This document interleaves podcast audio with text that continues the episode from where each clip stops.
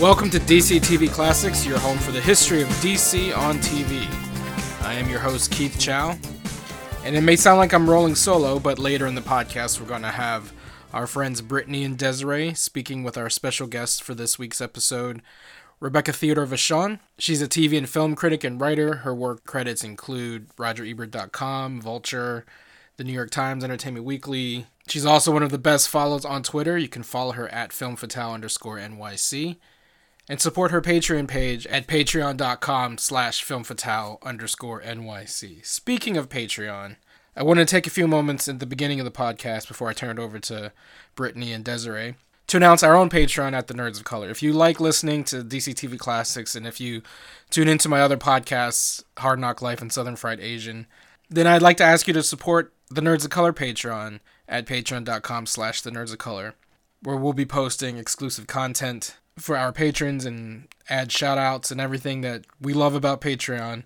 We could use the support at Hard Knock Media, so please check out patreon.com slash the nerds of color for that. So this week's episode was actually inspired by some DC Films news.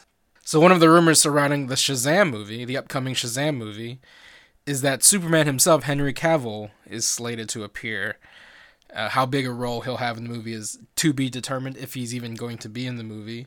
But if this rumor turns out to be true, the idea is that Billy Batson is inspired by Superman and ultimately becomes Captain Marvel slash Shazam as the result of his love of uh, Superman and his idolization of Superman. That's the rumor. And at the same time, Rebecca Theodore has been tweeting about her Justice League Unlimited rewatch. And one of the classic one of the most classic episodes of Justice League Unlimited is the episode Clash, in which Captain Marvel and Superman meet for the very first time and only time in the animated DC universe. So, we invited Rebecca to join us here on DC TV Classics. So, I'm going to do now is turn it over to my co hosts, Brittany Monet and Desiree Rodriguez, as they chat with Rebecca Theodore about the classic Justice League episode Clash, and all things Superman and Shazam. So please check out their conversation here on DC TV Classics. Okay, so we have Rebecca here with us, and we're going to be talking about um, actually the rumor that Superman might be joining the Shazam movie, and how this ties into classics is because there's actually an episode of Justice League Unlimited where Superman and Captain Marvel or Shazam they meet and we're gonna discuss this. So how's it going, girls? Hi. Hi. I am so excited to have Rebecca on the show. You guys have no idea. Oh, thank you. like they even called me into work today. I'm like, I can't. I I got stuff to do today. Like no. I'm so flattered. yeah. So actually, this whole um, conversation about of this episode is because of you tweeting about the show. So what brought you to come back and watch the show? Oh, um, I don't know. Well, I think um, I have this habit like where I'll just revisit shows that I really liked. I was revisiting Supernatural. I was revisiting um, The Office, and then yeah, and then I, I, I forget why it was, but yeah, some, and then all of a sudden I think I was having a conversation with someone about Justice League, and then usually the idea just drop in my head, and I was like, hey, you know what? Let me revisit that. So I think I started with um, what was what was the episode? That was with the Justice Lords. That was the episode of um, A Better World, and so that watching that just reminded me of Cadmus, and so I was like, oh, so I have to go to Justice League Unlimited. So I just jumped into that. I jumped into like the first season of Justice League Unlimited, and I just I just I I will never stop talking about Justice League. I always feel that Justice League and Justice League Unlimited are just like one of the top animated series um, that we've seen on television, particularly from the DC side. It's it was so well made, so well written. Um, you know, the acting with the voiceovers. I, Andrea Romano is like the goat. Like she's just perfect. Everybody was like perfectly cast in their roles, and so yeah, it was just so it was just really fun um, being able to to revisit um, that whole storyline. So Rebecca knows what's up because the Justice League cartoon show. I mean, I I've gushed about this cartoon show so many times on the show. Uh, people are going to get sick of hearing my squeaky voice gushing about it. but um, in particular, like the episode Clash, I thought was such a great. It was such a it was such a great episode because one of the things I loved about the Justice League cartoon show was that Superman got to be like not perfect, Mm-hmm. and like all his problems were like emotional problems. Like he could be kind of a jerk sometimes, or he could be blinded by his own anger. Um, you know, it wasn't just about like him punching a bad guy because everybody kind of struggles with how do you make Superman interesting because he can beat up anybody and his one weakness is like a green rock. So, you know, like no jewelry for him. You know, and it's like it's so simple. It's like you make him suffer emotionally. And I don't know, maybe fanfic authors are just like, I want to see men suffer emotionally. So, um, like it's never been a problem in fandom. But uh, but that's what I really liked about like Justice League and Clash is such a great example of that because Superman's so blinded by his bias against Lex Luthor, justified bias, but still bias, that it comp- he falls right into Luthor's trap, you know. And it was it's such a great episode for Superman, even though he's kind of the bad guy, you know, in it. He's kind of his own worst enemy in it, and you know, little little Billy Batson was so cute, and he was such a great foil because uh, everybody kind of thinks of Superman as like the Boy Scout, Yeah. and, and even Batman's like, you know, he was like, oh, he's more of a Boy Scout than you, and Superman's all getting jealous and stuff. He's like, well, I thought I was your Boy Scout. Like, what the heck? Like, That's so true. I mean, you know, the thing that that I I totally agree with you, Desiree, because when you watch Superman's story arc, starting like from the first season of Justice League, it's really picking up. At least in my opinion, it's really picking up from the last season of Superman, the animated series, right? With the whole thing with you know um, Darkseid basically brainwashing him, and and I I, I appreciate it because to me, when you watch Justice League and the evolution of Superman's story arc, it's really that whole three seasons is really more of like a redemptive arc for him, right? And you know, because he really has to um, regain the trust of the public. While there's a grudging trust, where it's like, yeah, we kind of trust you. I think you can really see that Superman is is working on it. Like he's emotionally vulnerable. Like, oh my God, this guy really just had me doing the most, you know what I mean? And and having me hurt the people that I promised to protect. So, you know, and when you watch Superman, to me, like there's definitely traces of PTSD in there, you know what I mean? And just the way that he's so angry. Um, I think that was in the second season of Justice League when he meets Darkseid again. There's a lot of unfinished business between the two of them, right? You know what I mean? And so I just really appreciated the fact that they didn't just bring Superman in with a clean slate from the animated series. Like they really showed, you know, the struggles that he was going through with that, you know, emotionally, psychologically. And I, and I think they did a fantastic job with that. yeah, I think for me, like the DCAU was probably one of the best adapted versions of Superman that we've ever gotten. Mm-hmm. You know, and I love that you mentioned Darkseid because, and I can't remember the specific episode, but there's an episode where they meet and like Superman almost kills him. Like Yeah. they're going at each other, and if Bruce, like if Batman hadn't pulled him out, I almost believe he would have. You know, if this wasn't a kids cartoon.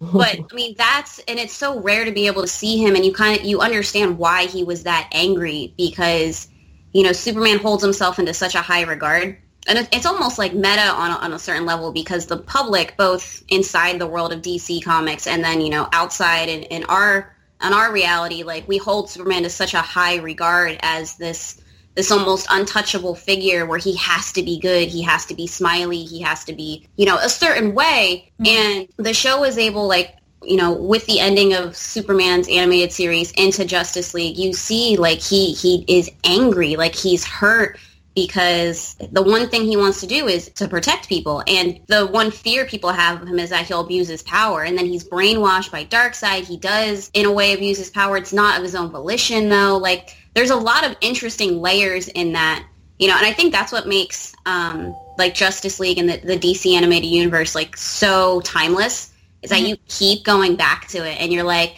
you just keep adding, like, seeing all these things and all these different layers to the characters. But yeah, and like, I mean, Dwayne McDuffie has written some of my favorite episodes of Yeah. of Justice League. Like, I will gush about his writing and, until I'm blue in the face. Like, some of my favorite episodes were by him. Yeah, absolutely. I mean that that whole the the, the last uh, few episodes in wrapping up the um the Cadmus storyline, like I was just sitting there like, oh my god, why can't we get writing like this on the live action side? it was it was so well done. It was so well written, and and I do think that Dwayne McDuffie. I mean, we've had you know quite a lot of writers that have written for um, Superman. You know, in the comic books, um, you know, the TV adaptations, the movie versions. But I I do feel that Dwayne McDuffie has a specific point of view when it comes to Superman because I, I was talking to someone, I think this was like a couple of weeks ago when we were just saying how the Superman character is so underrated, kind of like what you said, Desiree, about how he's supposed to be a, a Boy Scout, and some people think that he's boring and that he's goody goody, and I was like, absolutely not. if you watch the animated series, you can totally see that that's not true. But what I find interesting is that Superman is one of those rare characters where, you know, the, the average superhero is dealing or juggling two identities, right? Usually they're their real civilian identity and then their superhero identity. But Superman to me is unique in the fact that he's juggling three identities, right? You have Kal-El, you have Clark Kent, and you have Superman, right? And depending on the episode or you know, where he is in his life, sometimes he's navigating between two of them or all three of them. You know what I mean? So I feel like a character that has that many layers and that many dimensions, if you're writing Superman as flat and boring, that's not on Superman, that's on you as a writer. Because there's oh, Becca, I love you so much. Yeah, I because I think I've said this so many times on the podcast that I'm someone who young when I was younger really didn't care for Superman because I thought he was like Rebecca said, like boring and all of that. And I think also maybe I was just a kid and I didn't appreciate like someone who's just a shining good example of someone being just like about truth and justice or, you know, I don't know. Maybe I just like darker, gritty characters when I was a kid. I love Batman. Like I was obsessed with Batman. Oh, yeah. Um, so for me, I never really got into like the Superman the animated series, which like I've been meaning to now since doing this podcast. And every time Desiree talks about her love for Superman, I feel guilty. but I really enjoyed this episode, and I liked to see different sides of Superman or you know or Clark that we haven't really seen in other you know representations of Superman. So it's nice to see him be layered. It's funny. I had a friend, and he said that because I love cats I love cats so much. And he was like, you're like Selina Kyle. And I was like, yeah, but I would never marry Bruce Wayne in a million years. like, that boy be want me to live in Gotham. The sun don't shine in Gotham.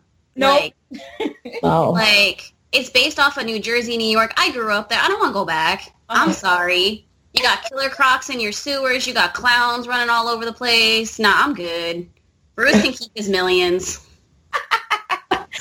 Oh man, yeah. I mean, the thing is, like, there's so there's so much you can do with like um last week I actually because uh, that's the other thing I've been doing too is that um I've kind of fallen off on my you know DC animated movie uh, watching. So I have a I have a membership to um, Amazon Prime, and they have a really cool library. So I watched um, Justice League: Gods and Monsters last Sunday, and I was just bugging out because that, that was Bruce Timm, right? And so this reimagining of Superman because this is basically like an alternate timeline, right? Because the premise is what if Kal-El's biological father wasn't Jor-El but actually Zod, right? And so, you know, and then he crashes to Earth and then instead of the Kents finding Kal-El, it's a migrant Mexican couple that finds him and then raises him, right? And I was just sitting there like, I would have never thought I would have never thought about that. I Would have uh, never imagined that, but it makes perfect sense, right? Because he is an alien. He's seen as an alien. He's seen as an outsider. And, you know, particularly with this, um, what's going on politically with Mexico mm-hmm. and, you know, with uh, Trump saying, you know, building a wall or whatever, it made perfect sense that Superman would be raised by a Mexican couple. You know what I mean? And then what it does is the, the, the, Superman we see as an adult, you know, he speaks Spanish. And, and cause at first I was like, oh, they got Benjamin Bratt to voice Superman. That's cool. We've never had a Latinx actor um, voiceover for Superman, but then it made sense. Like once you hear Benjamin Bratt, it was like this version of Superman was so cool to me. I was like, he was still edgy. He had like a dark side to him, but I mean, he. I think because of the experience of being raised by people who were seen as outsider, I think it gave him a deeper sense of empathy. In my opinion, I felt that it gave him a deeper sense of empathy as opposed to the Superman that was raised by a white couple. Could be just me, but that's the way that's the way I was kind of looking at it. So yeah, it just proved to me that there's so much you can do with with the character when you have good writing and and and really great imagination. You can take them in a lot of different directions. Yeah. Yeah, I definitely feel like in a weird way like the uh the crux of Superman like his his problem almost is not his problem as a character but like the problem we have with um with the way his presentation is is that he's just locked in like this box. And you know it's this this boy scout box where you know we're not touching upon like the idea of like his his his almost illegal alien metaphor that he has to his character like gods and monsters did. Um you know or it's like i get that he's like that christopher reeve thing. I love christopher reeve superman. I love those those movies and stuff but they're this very like silver age version of superman you know? And we need a more modern version of superman. And the, he's almost too much of an icon anymore that people are almost unwilling to be like be able to play with him. Mm-hmm. so it's funny to me where people are like well no he has to be smiley. He has to be like a boy scout. He has to be really good. And i'm like but dude the the justice league cartoons and his own cartoon like he was mm-hmm. able to be multifaceted. He was able to be angry. He was able to be sad. Like one of my favorite episodes is actually The Man Who Has Everything. Yeah. Where, yes, where Mongul shows up and you see, and it's just so sad. Like, I mean, there's so many, all the dudes are so barrel chested in, in these cartoons. Like it cracks me up. Like they're just, they're, they're just triangles with like these tiny legs. It's like, bro, don't skip leg day. But it was, it was so sad. Like when, you know, he has to give up his son, he has to give up this, this ideal world of his where he, he is on a farm and he is with Lois and he has a he has a child and he's with his parents, you know, and then he, he gets upset, like he gets mad because that would be traumatic. That's messed up. Like, you know, and what was it? Dwayne McDuffie actually wrote one of my other favorite episodes with Superman. It was called Hereafter. Mm-hmm. It has one of my favorite scenes of probably any like adapted comic book media. Um, and it's a scene where you actually think Superman died, and oh, where Toyman, I love yeah, that. Where, yes, where Toyman hits him, and like the entire scene's just silent. Everybody's just kind of shocked because this is like the death of an icon, you know. And Wonder Woman just she gets mad as hell, and she just she almost like kills Toyman right there, and then Flash stops her. Like for me, the DCAU, another reason why it's timeless is just because of character interactions and moments where it really pushed the boundaries, you know, because it was like, yeah, we're a kids show, but kids aren't stupid like they can handle these themes. They can handle these subjects. Yeah, yeah. I, I especially love their just quickly. I love their at their um, interpretation of Wonder Woman in in Justice League. I love that she was kind of like the stuck up princess, right? Because she could she could be overbearing at times. You know what I mean? And um and she just was not catering or just entertaining you know, men's point of view at all. And I just love that about her. So you definitely saw that Amazonian side of her, which I really appreciated. But yeah, like the interaction, I feel like they really nailed the interaction of the characters in Justice League. And like they really did their homework and like really deconstructing who these characters were and how, you know, the alliances and the friendships that they had with each other, you know, which is why it's like when I saw the live version of Justice League, it was just sort of like, ugh, where we'll, we'll talk about that, Rebecca. yeah, it was like, where, where, where is it? So, but yeah, I mean, um, you know, the, the news last week announcing that Henry Cavill, I mean, I don't know that it's been confirmed yet, but the word is that Henry Cavill will be in the live action Shazam movie actually really interests me. I was just like, well, I've, you know, I've had words about DC live action movies. I haven't loved everything that they've done, but I feel like that is a step in the right direction. Like if, if they can sort of tune in to what Clash sort of did, I, I don't know if yeah. they're copy the same storyline or whatever, but sort of having like this comparison of Billy Batson and Shazam just being sort of like this wide-eyed innocent compared to, you know, Superman being a little jaded and a little cynical, I think it could work, you know, oh, because I know that, you know, with Henry Cavill, I, I own up to it. I mean, I saw Man of Steel. I like Man of Steel. I had some issues with it. You know, BVS, I was, that's when I started questioning Henry Cavill's ability to play Superman. I was like, I don't know, maybe we need a new Superman. Maybe we need a new actor. I don't know. But then you know, when I really thought about it, I was like, no, it's not Henry Cavill because then I was able to watch. I, I hadn't watched it before. Last year, I watched Man from Uncle that Henry Cavill. I movie. Yes, and when I saw that, I was like, oh my God, no, it's not Henry yeah. Cavill. It's the writing.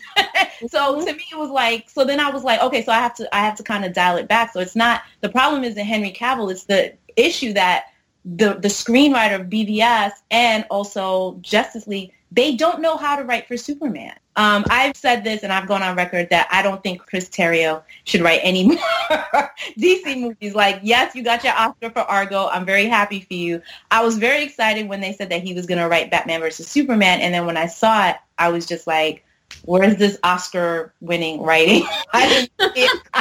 and I, and I definitely didn't see it because I know he co-wrote or contributed to the Justice League script. I was just like, I don't really think that this is his milieu. Like, I don't know that writing for these DC characters is Terrio's strength. So I'm feeling like we need a writer who really understands who Superman is. And that man is Dwayne McDuffie, but he ain't here. So who's like that? Like, when I think about it, it's like the, the problem that Henry Cavill is facing with the writing of Superman, I kind of compare it to what was going on with Chris Hemsworth and Thor, right? Yes. The first two Thor movies were not that great. Oh, you know, I love the first I, Thor. Yeah, while I thought Chris Hemsworth is very charming and he's good, I was just like, okay, I think it's just the fact that they don't get who Thor is. And then once the writers and, you know, Taika came in, they just reimagined Thor. And I think what they did that was so smart is that they worked with what Chris Hemsworth, uh, what his strength is, right? People are just distracted by his beautiful, godly looks, but Hemsworth is actually very funny. He yes. is very funny and he has great comedic timing and Taika just sort of honed in on that. And so I feel like on Cavill's side, and not so much the comedy, but you just need a writer and a director that can give, uh, that can let him shine. So I'm thinking maybe showing up in the Shazam movie, maybe we can see a different side of uh, Superman. You know what I mean? His interaction with Billy Batson, and and I'm one of these people that I do feel that we do need a Man of Steel too, um, because we need to course correct what's going on with Superman. But I'm saying whoever is going to take over the Man of Steel franchise has to be someone who really loves and respects who this character is. You know, and really work with Henry Cavill. Um, collaborate with him because I, I've been on Henry Cavill's Instagram page, and that dude is funny. Like he's just yes he had like these really funny IG stories. And I was like, well, how are you guys not capitalizing on this? I'm not saying Superman has to be funny, ha ha ha, like Thor on the Marvel side. That's not what I'm saying. What I'm saying is like you should just work with what, you know, his strengths are. If you watch Man of Uncle, he's very, you know, smooth. He's very debonair. He can play light. He can play dark. Like, mm-hmm. that's what y'all need. Like, that's what y'all need to do. Exactly. Okay, so clearly I need to see this Man of Uncle movie. Oh my God. It's, I'm not gonna lie, I kind of watched like a bootleg version of it first because I didn't see it in theaters, but I loved it so much that I went and like ordered it on Amazon, like the, wow. the Blu-ray and DVD set. Like I love that movie so much, and I'm I know it didn't do well in theaters, so we're never gonna get a sequel, which is really sad because I think the movie's honestly so good. But yeah, seeing that movie, like Rebecca said, made me change my mind about like Henry as Superman because I thought maybe it was also me just in my like oh, I don't always really care for Superman thing, so I thought it was that. But then seeing him in Man from Uncle, I'm like, no, he's just not. They're not. Someone's not riding to his strengths and what he can do. Right. And so yeah, dude is so talented, but you know we don't get to see that so much in him as Superman. Which I hope, yeah, there will be some course correcting, and I would be down to see a Man of Steel too if they get it right. Yeah, like there were aspects I liked about Man of Steel I the part where Jonathan dies is still one of the stupidest things I've seen in a comic book movie. Yeah. And I've seen I've seen every, I've seen like every comic book movie. So, but that was just dumb. Like the dog jumped out of the car. He didn't even need to go back. like, leg, his it, leg got stuck in the car. Was that what it was? I think it was, and I was just like, to me, the way that you kill off Jonathan Kent is like the way Smallville did it, where like he just had a heart attack. You know, because mm. again, yeah. the way you you attack Superman, the way you like bring him down to a more human, relatable level is by giving him things that his powers can't can't handle. And right. Superman can stop a tornado. Like he could have easily zoomed in and got his dad, but he can't stop a heart attack. You know, right. like there's nothing that Clark can do to stop a heart attack, and that's why I don't like some comic book versions of like I don't really like Earth One Superman. There, the, his whole graphic series, graphic novel series, Earth One. I didn't because he was like too smart. He was like genius level, and all that stuff. And I don't, and same with All Star Superman. To me, that's too godlike. Like, I want my farm boy that's just really sweet, totally in love with Lois Lane, like, you know, down to earth and just wants to help people. and you know wants to figure out like his Kryptonian identity. Like those are interesting aspects about him. Yeah. And Man of Steel, I felt played with a lot of that. It just it had those moments where you're just like, eh, and the fight scenes were boring. So Oh, oh. the fight scenes were boring, like which is a shame because I liked Zod as a villain and I liked his second lieutenant Fiona or Fiora, whatever her name was. I loved her. Loved she was her. so cool, but the fight scenes were boring, and I was like, how much product placement y'all gonna put in Smallville? Like, Yeah, those. I I mean, some of the fight scenes in Man of Steel were a little extra, like when they fought in the town, and I was just like, okay, it just felt like it was going a little bit longer than necessary. I'm like, there, there could have been some editing there, you know. And here's the thing: the funny thing is, like, the first time I screened Man of Steel, I went to a press screening. You know, I really liked it, and then um, I went to see it in the theater with my nephew, right? So at the time, he was probably like six or seven. He's a huge Superman fan. If you go into his bedroom, like, you know, his book bag, posters, everything, right? So I was just like, oh my God, I get to watch this reimagining of Superman with my nephew. And then the scene where he killed Zod. Now, mind you, the first time that I saw it, it didn't really register with me. It was just sort of like, well, he just had to do what he had to do.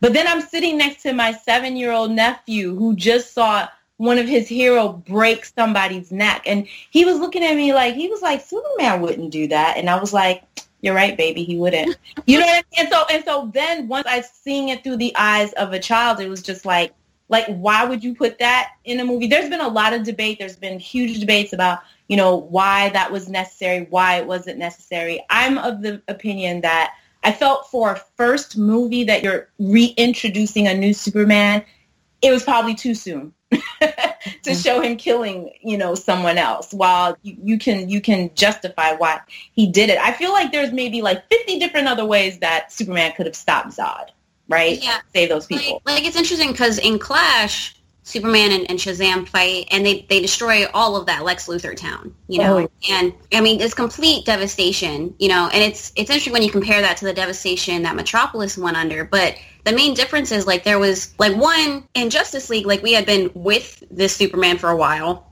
Mhm. and you know so his his mindset we understood it like we understood why he kind of lost control and why he was fighting shazam so so violently almost um like you knew that he was wrong because that Right. wasn't the way he should have acted but you understood why he acted that way in man of steel superman like i get it like you know zod was a was a warrior so superman barely knew how to punch like he a farm boy. But it just it felt like it was dragging on and i'm not really like does superman kill or not kill like it really depends on the story but i don't look at it as like like you can justify it in the narrative but then you have to think like there's a writer behind that that made that choice. Yes. and it's like you know was that the only choice or did the writer just put that in there you know? And i don't like the writer who did man of steel is also the same guy who did like the nolan dark knight series. And personally i don't really like the nolan dark knight series except for like the joker. His bruce wayne is boring and like beats up mentally ill people in alleys and like yells and feels entitled to a woman who has no interest in him. So i'm not really for that series. And and i break people's hearts every time i say that. But uh you know i was like you know superman didn't like it's not wasn't necessary to the story you know it just felt like a really quick and clean way to get rid of a villain. They already had like a, a easy way to introduce like the phantom zone or something like that. He had his fortress you know like Mhm. there i feel like there were other possibilities. You could have cut a lot of the fight scene. You know there were other possibilities that you could have gone there. Because like rebecca said like this was the first time we had seen this superman you know? It's not like with like justice league superman you know the dcau superman. We had you had so much time with that character. So when he messes up an entire city and beats up a 10 year old you know in a super body like you get it like you're like you're wrong but i get why you did that Right. Exactly. Exactly. And I think that is one of the weaknesses of the live action DC is that they haven't had time to build up these characters as far as like their motivation. Yeah. Ever. It's like, you know, we, we got Man of Steel and then they threw him into Batman versus Superman and then Justice League. So we, we haven't really had a time to really sit with Henry Cavill's Superman, so to speak. You know what I mean? And and and the thing too is like um, because I know that Henry Cavill had, had done an interview with a magazine before JL dropped. And I mean, he was kind of hinting to the fact that he was a little dissatisfied, you know, with where Superman is right now. And I, some fans were in their feelings about it. And I was just like, I think that Henry Cavill has every right. He has every right to um, express his displeasure. You have different actors playing, you know, characters that we may all know and love, these are different people with different experiences who are drawing on different experiences to put into the character. So you're not getting the same exact Superman, the same exact Batman that you've known over the last like, you know, 30, 40 years or whatever. So right. it's important to, you know, have us actually emotionally invested in these characters before you go and do these big things. Like that's why for me, I didn't care why Superman and Batman were fighting in BVS because I don't really care about these versions of them, to be honest. Mm. And you know, a lot of people took that as me saying like I'm heartless and I don't care that he was sad about his mom. And I'm like, no, that's not what it is. We haven't got time to really build an emotional, like, where we care about them mm-hmm. yet, you know? So it's just like, of course I'm not going to be, you know, upset. Like, if they killed Ned Stark in episode one of Game of Thrones, I wouldn't care that he died. But the fact that they drew it out for, you know, nine episodes, you get nine hours of building an emotional relationship or, you know, caring about his character and then like kill Ned Stark. Yeah, it's heavy and it sucks. So right. it's like okay, but who didn't know that Sean Bean was going to die? I mean, I know, but oh, I, I hadn't read the book, and that came. I was just sort of like, because you know they they threw they curved us because it's like I remember all the marketing and all the promo for Game of Thrones here in New York. Like everything was just Sean Bean. Everything was Sean Bean. He was sitting on the throne. So I was like, oh, he's the main character. Okay. Um, I did not see that. He's not going to die in this one. Oops. I know, right? So I'm like two for two. Why do you guys keep doing this?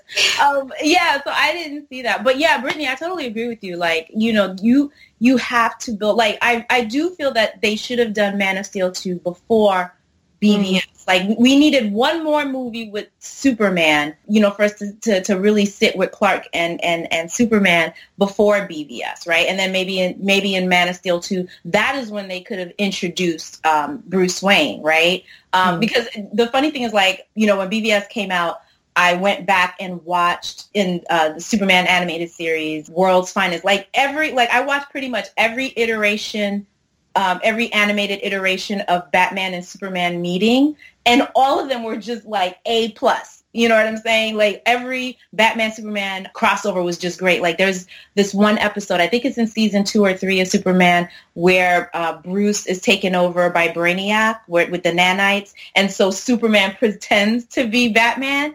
I love that episode so much, right? Because it's already established mm-hmm. that, you know, because previously in the, the movie, the Batman Superman movie, uh, Batman and Superman met each other. They worked with each other, but they didn't really like each other, right? So then when Robin tells him that Bruce is missing, he's kind of like, yeah, we're not really friends. But Superman, you know, takes over for Batman and he helps him out. And then by the end of the episode, you kind of see there's like seeds of a friendship there. And I just, I just wish that we could have gotten something like that in the live action version of just kind of seeing, you know, like you kind of, you kind of need to see that progression of them meeting, not quite liking each other, kind of like trying to fill each other out and then becoming friends. And you know what I mean? Like it was just very rushed. And we, so yeah, so by the time they were fighting and Batman was like, I just, there was I didn't have anything vested. There was nothing emotionally vested in this fight. I didn't really care who won. To be honest with you, I was like, I guess Batman could win. I guess Superman could win. fine, whatever. Well, okay, girl.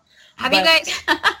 have you guys heard the the rumors that um, in the Shazam movie, Billy Batson's actually been like a fan of Superman for a while? Mm-hmm. So, like, what do you guys think could like how Superman could play into that? Like, how how would this like kind of help course correct Superman? Do you guys think? Well, I had like this theory, right? Because I was like, maybe this could this could probably be like the seeds of where they could bring that into Shazam, and then maybe bring that into Justice League too.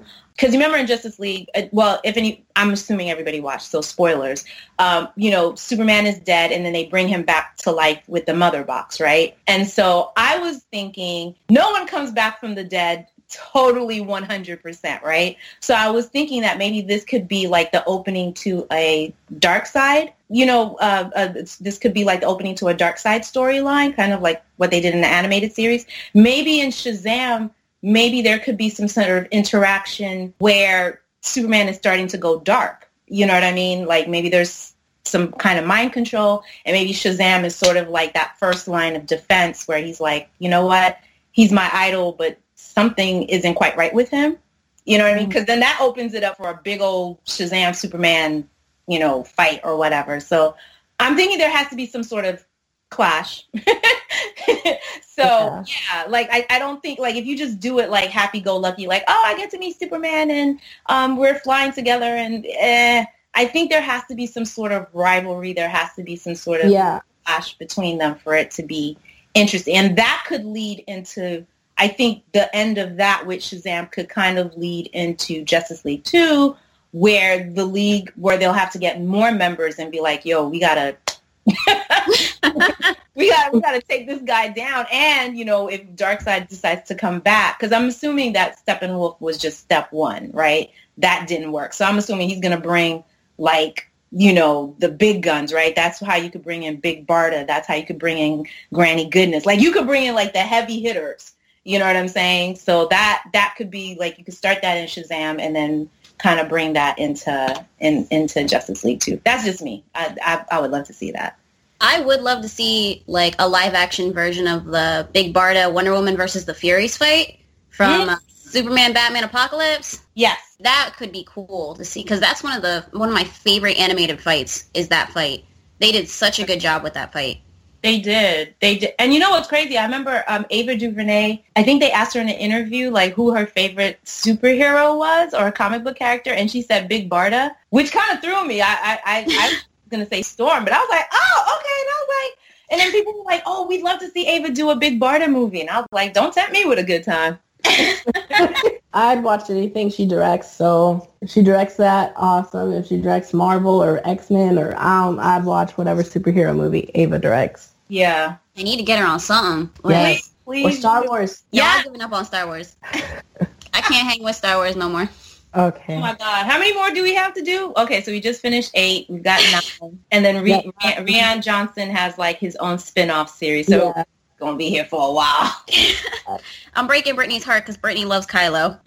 You know what? He was. I mean, Brittany and I may not agree on the love for Adam Driver. I'm like, he's okay, but I did. But I have to say that I do find him um, very fascinating in the Kylo Ren role. Like, I I thought he was really good in Force Awakens and in the Last Jedi. I was just like, huh, okay. Like he I don't know, like he kind of brings layers to the role and this anger and this like entitlement that I just find hilarious. You know what I mean? So I, I actually enjoy watching him. I actually enjoy watching Adam Driver in that role. What do you guys think of uh, The Rock as Black Adam showing up in the Shazam film? Oh, so they are going to bring Black Adam into into the movie? That's apparently yeah. what's going on. Which I mean, I don't know if that's because there's actually a DC animated movie called Superman Shazam: Return of the Black Adam. I need so, to watch that one. I haven't watched that one yet. It was like one of their first animated movies. Um, I saw it once years ago. It was okay. Mm-hmm. Like it wasn't amazing but like, I wonder if you know that's gonna play a part or something like that. I am glad to have like The Rock in a superhero franchise. I love him. Yeah. Well,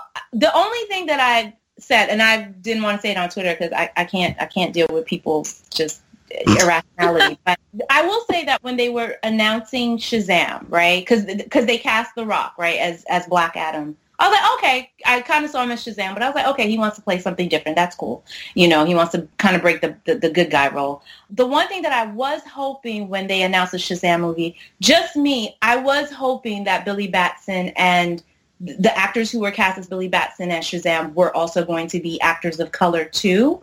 Um, so the only thing that I'm just thinking about is like, if you're setting up Black Adam to be the villain, right?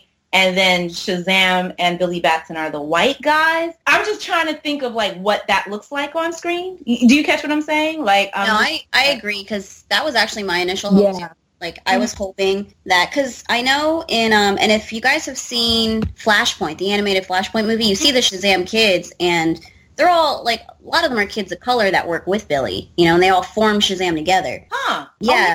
Oh, true. That is very very true. Um, yeah, it's not to knock, you know, like Zachary, Zachary, is it Levi or Le- Levy? Zachary? Levi. Um, Levi. yeah, like I am a big fan of him. I, I loved him in Chuck. I, I actually need to finish watching the last two seasons. Um, but I'm a big yeah. fan because I loved his um, acting and singing in um, Tangled, and I'm always confusing him with John Krasinski from The Office. So I'm always having to like remember. Yo, you too, because I was like. I always have to remember that they're two different people. So I like Zachary Levi. Like when they announced him as Shazam, I was like, that's not who I kind of really had in mind. But I'm not totally against it. Like I'm trying to keep an open mind. I can see why they would kind of go for it because Zachary does have that sweetness and that innocence about him. Yeah. That, that's one of the reasons why I love Chuck so much is that he was he was like this this adorable nerd. You know what I mean? So um, I don't know. I mean, the only thing is like I just need to know that he can hold his ground against The Rock as Black Adam because The Rock is like someone like when he's mm-hmm. in a scene, like he just he just takes it over. It's like so if you're acting against The Rock, like you got to come with your A game. And I don't mean so much acting, but as far as like charisma and presence and all of that. Yeah, exactly. So I mean, Zachary's not someone that I ever think about someone like hitting the gym. You know what I mean? But he said that he was like in Instagram. He was like, "Yeah, you know, I'm going to be hitting the gym because he's he's tall. He's a really tall dude. So I'm mm-hmm. keeping an open mind to see how he's going to do as Shazam. The actor who plays Billy Batson, I'm not really familiar with him, but yeah, I mean, I, am going to keep an open mind with the movie and stuff. And you know, uh, yeah, I mean, bringing Superman and and and and Black Adam, that's a lot of artillery for the movie. But I mean, you know, they're, they're kicking off a franchise, so I, I kind of see why they have to kind of hit the ground running, so to speak. So yeah, you know, because I guess DC knows that you know they've they got a lot of pressure right now, you know, and I think they're oh, just oh, yeah. all the bad reviews and the this and that and yeah i mean i think they can do better i think they i think they can do better and they will do better once they get better writers and better directors so yeah i kind of hope though with shazam they go with like the whole like big kind of feel, like that movie mm-hmm. with Tom Hanks, as they kind of, you know, with a superhero, oh, obviously. Yes, I see what you're saying. Yes, I agree with that. I agree with that. I kind of feel like that movie. I'm just, I'm still thinking of like of Zachary and his his thin little self because I just watched Fate of the Furious and The Rock is just jacked. Like, really yeah. one of his biceps is bigger than like my entire head and torso. Like, that's true yeah, I mean, because I'm just like, I, I can't even lie. Like, I'm just like, I got distracted because I started imagining The Rock in that Black Adam. I started wandering. Like, come on, girl, get back. I mean, he's. I mean, you know that The Rock is just gonna basically just. He's gonna look hot. He's probably gonna be like the hottest looking villain because you know we've been joking like with the Black Panther coming out because we know Michael B. Jordan um, is the villain, and so people are just like we're we're rooting for the villain. Sorry, T'Challa. Like this thing about like getting like really hot guys to play villains. I mean, The Rock. I mean, I, I am gonna try to root for Shazam, but I don't know, girl. I don't. I don't know either. Like I'm, he he be smiling and stuff. We, see, that's I'm actually that's one of the reasons I'm actually really excited that he's playing Black Adam because in the yeah. comics, Black Adam is actually this pretty like layered character. Like he's kind of almost like a sympathetic mm-hmm. kind of antagonist. So, yeah. and The Rock is so charismatic. Like, I can see that the audience just automatically being like, "Okay, you kill people, but you you're you're so pretty. Like, yeah. look at you. Like, Which it's okay. I can forgive that. Just just flex again. Okay."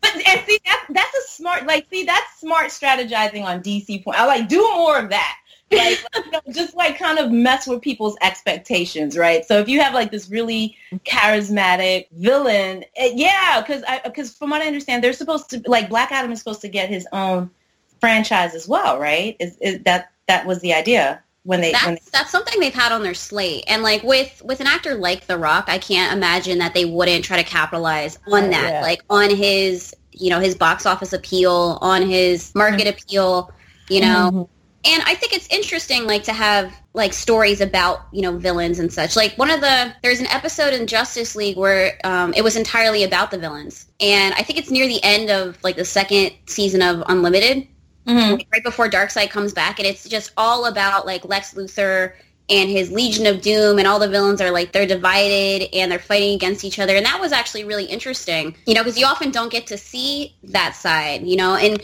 one of the other things I really liked about Justice League is the episode where Flash and Lex Luthor switch places. And oh my god, that episode was hilarious. Yes, I love that episode, and it was so great because like the villains are also like they're they're they're kind of petty and they argue and you know like they're evil, but they're also like still like they're still really human. you Right. know. And, uh, and and God, it's so great to watch Justice League because then you watch it as an adult, and like the part where uh where Lex Luthor's girlfriend pulls Flash as Lex into the bathroom and stuff, and like you don't get that as a kid, but as an adult, I was like, oh snap, okay. Uh huh. you know what was interesting? Um, and this was something that I was thinking about too. I'm wondering if maybe if this episode had come out, um, maybe closer to today as opposed to when it came out. Um, I think this was the second season of Justice League, and it was uh, Maid of Honor that was with Wonder Woman when she was protecting the Princess of Kasnia. And so she she creates like this friendship because it's this whole idea that like Oh, yeah. while woman is here, she, like she still can't quite foster relationships with other women, like because we know she and Hawkgirl kind of rub each other the wrong way and stuff. And so it was kind of cool to kind of see her, you know, have like this friendship with Audrey. But I don't know if it was just me, but when I watched that episode, I was getting a different vibe. Thank you, Okay, thank Yeah. you. wasn't I just No, no, I was rewatching that episode, and I was like, nah, Audrey wants some of that princess. Yes, Mhm. yes. And so I'm thinking if, if this episode was written in, say, 2017, would they have leaned into the more sapphic themes or just like, you know what I'm saying? Like, because now we do Yeah. know that, um, you know, great thing about uh, Black Lightning and, you know, um, with Supergirl, they, you know, they're not shying away, at least on the live action side, they're not shying away from having queer women superheroes, right? So Mhm. I'm just wondering. I was like, maybe if this episode had come out, maybe like mm, six, seven years later, maybe they would have been a little bit more overt. I don't know. Maybe just me, but I'm just wondering if they they would be a little bit more overt with Wonder Woman and Audrey's interaction because I was definitely catching different vibes. Yeah, you were catching that subtext. No, Yeah. it's actually interesting that you say that because um, Static Shock, like uh, Richie from Static Shock, who was Virgil's best friend and such, Dwayne McDuffie actually said on uh, like his official like forum boards for his website that Richie was gay in the show. Like, yeah, yeah, he said it. So, and he always wanted to like actually have Richie like come out or like you know say that he was gay in canon, but the network wouldn't allow it. Of course. Yeah, and like the network was really weird and reluctant to even allow Virgil to to date, you know, or to be able to kiss and stuff. It's so it's it's crazy to me, but like Dwayne McDuffie is kind of like um like I imagine what Greg Weisman who does Young Justice is that how you say his last name? Yes. hmm Yeah, like because I know Greg also said on his forums that there are queer characters in Young Justice. The network just wouldn't allow him to say that. Oh Lord. Yeah. Yeah, so it's it's crazy. Dwayne and Greg have both gone through the same struggle, and the shows are like a decade apart. Wow. Yeah. I mean, I'm hoping that they will do better with that. I mean, because the thing is, like, now we have we have cartoon series where we have characters. Like, I'm just getting on the Steven Universe train, and I'm just like blown away by like how open it is. Like, there's no subtext in, in Steven Universe whatsoever, and I just think it's like one of the most beautiful animated series ever. And so I'm just like, yeah, I was like, I think it's there's nothing wrong with having queer superheroes. Like kids of today, they're not stupid. You know what I mean? Like they they know what queerness is. So I don't know what it is we're really protecting them from. You know what I mean? Because the thing is like the, the thing with Justice League, for instance, like there there's certain progress. Like I think I remember reading something about the episode. Um, I forget which episode it was, but uh, when Shayera and Green Lantern kiss. I think someone said that that was like the first or one of the first interracial kisses in in an animated series. I believe that. I was just like, what? Like, why is this a first? Well, that's what I was thinking. I was like, why are we first in like interracial kisses? Are you serious? But yeah, I mean, okay, so there's progress there, but not progress with queer characters of color. I mean, with, with queer characters um, in that universe. So yeah, I think um, well, I know Young Justice is supposed to be coming back. They're going to be having it on the DC platform. I hope maybe they will give, you know, Greg more latitude in showing like queer characters in Young Justice. I would love to see that. That would be Yeah. that would be dope. Yeah. I hope so too, because in the comics, Kaldur is actually he's he's a young gay man now. You know, in the comic books. What? So yeah, like Yeah, my, I need to catch up on my reading. he's he's in Teen Titans right now. So um, you know, I think he was he was going through like an arc with like his dad and stuff, and um, learning that he was a, a part Atlantean.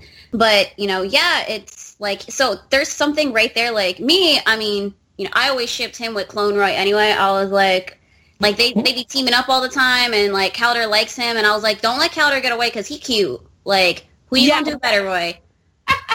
There's so much. You know, the thing is, there's like so much queer baiting. Like, I mean, just as an example, you know, I was telling you guys that I was revisiting Supernatural, right? Because there were a couple of seasons that I missed out on.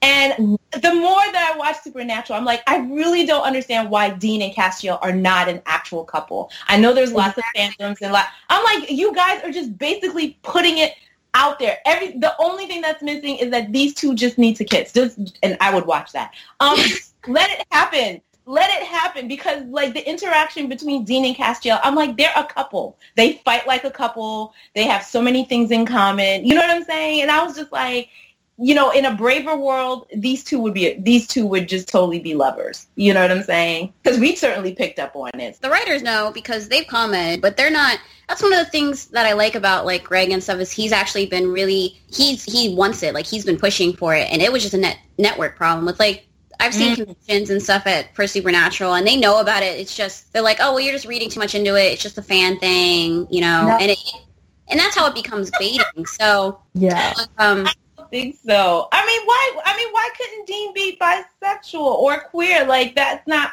like that's gonna make him less manly. And I put this in like air quotes. Like I don't think that would. I don't really think that that would hurt the show at all. I mean, hell, you got fandoms where they're shipping Sam and Dean together, and they're brothers. Okay, so. Oh yeah, there's, there's no barriers on fandom. I don't, I don't mess with the supernatural fans. They scare me. Oh, incest shipping, like all different fandoms. I don't even understand, but all right.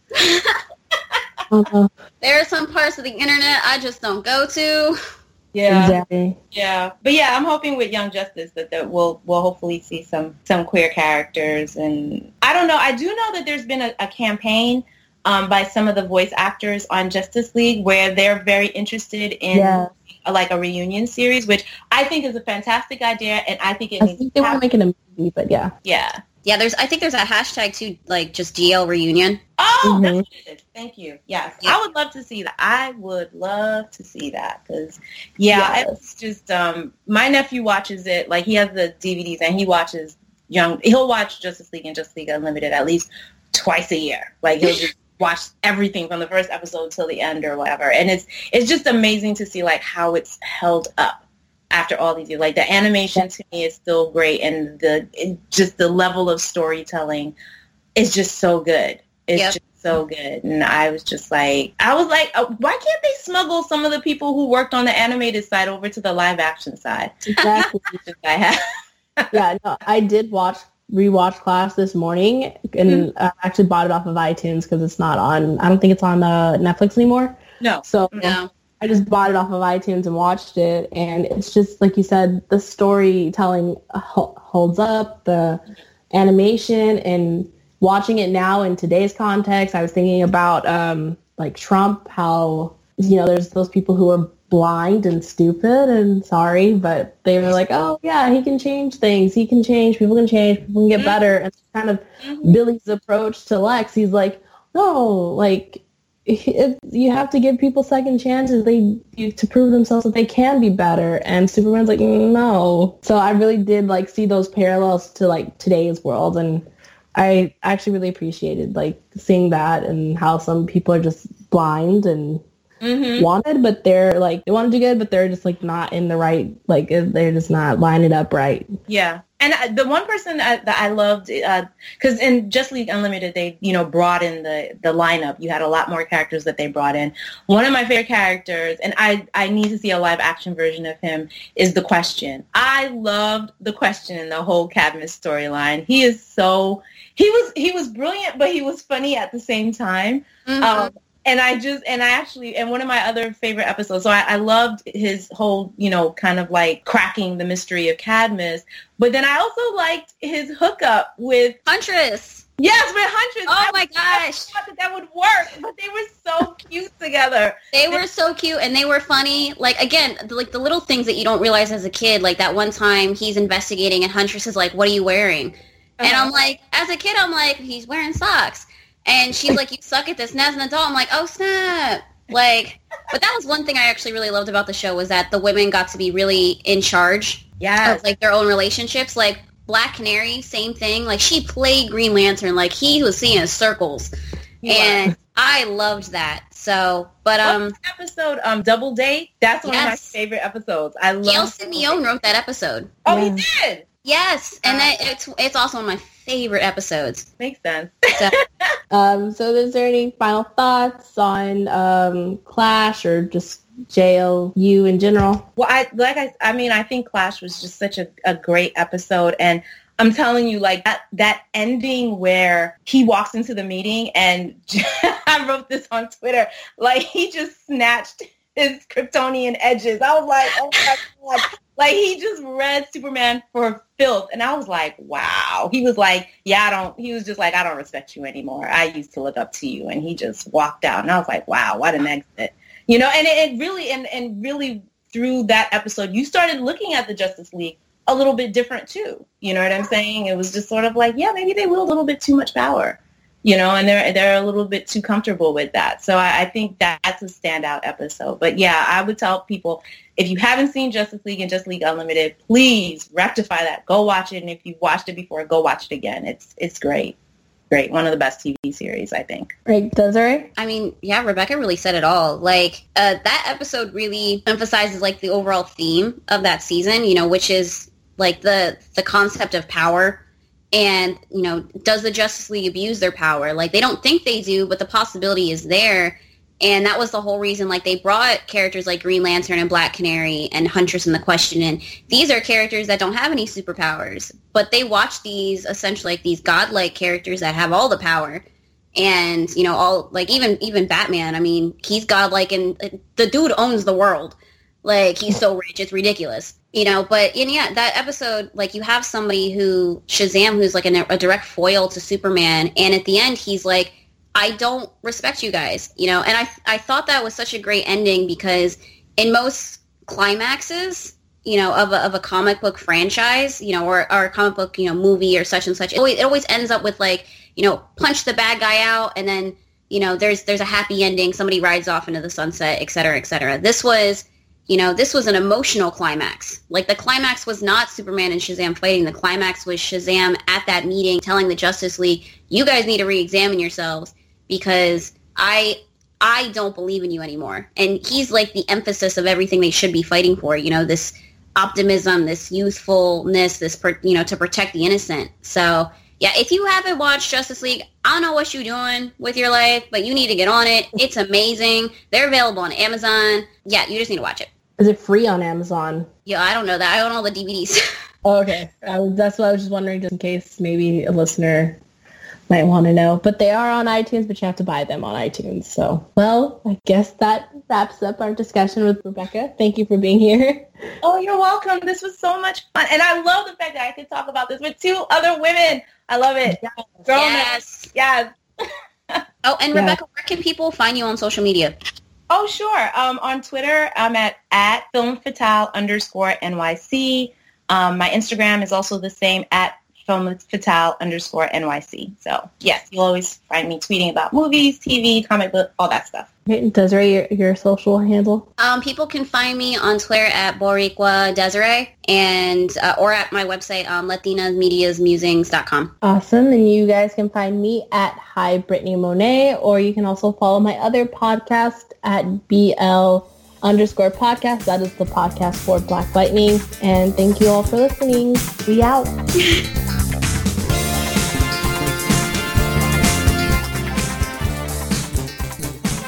Thank you for listening to DCTV Classics. Follow us online at DCTV Classics. Go to dctvpodcast.com to find all of the podcasts in the family. Subscribe to us on Apple Podcasts and Stitcher Radio. Please rate and review the podcast if you do. I'm Keith Chow. Follow me at The Real Chow on Twitter and The Nerds of Color. And please remember to support our Patreon at patreon.com slash The Nerds of Color. Until next time, same pod time, same pod channel.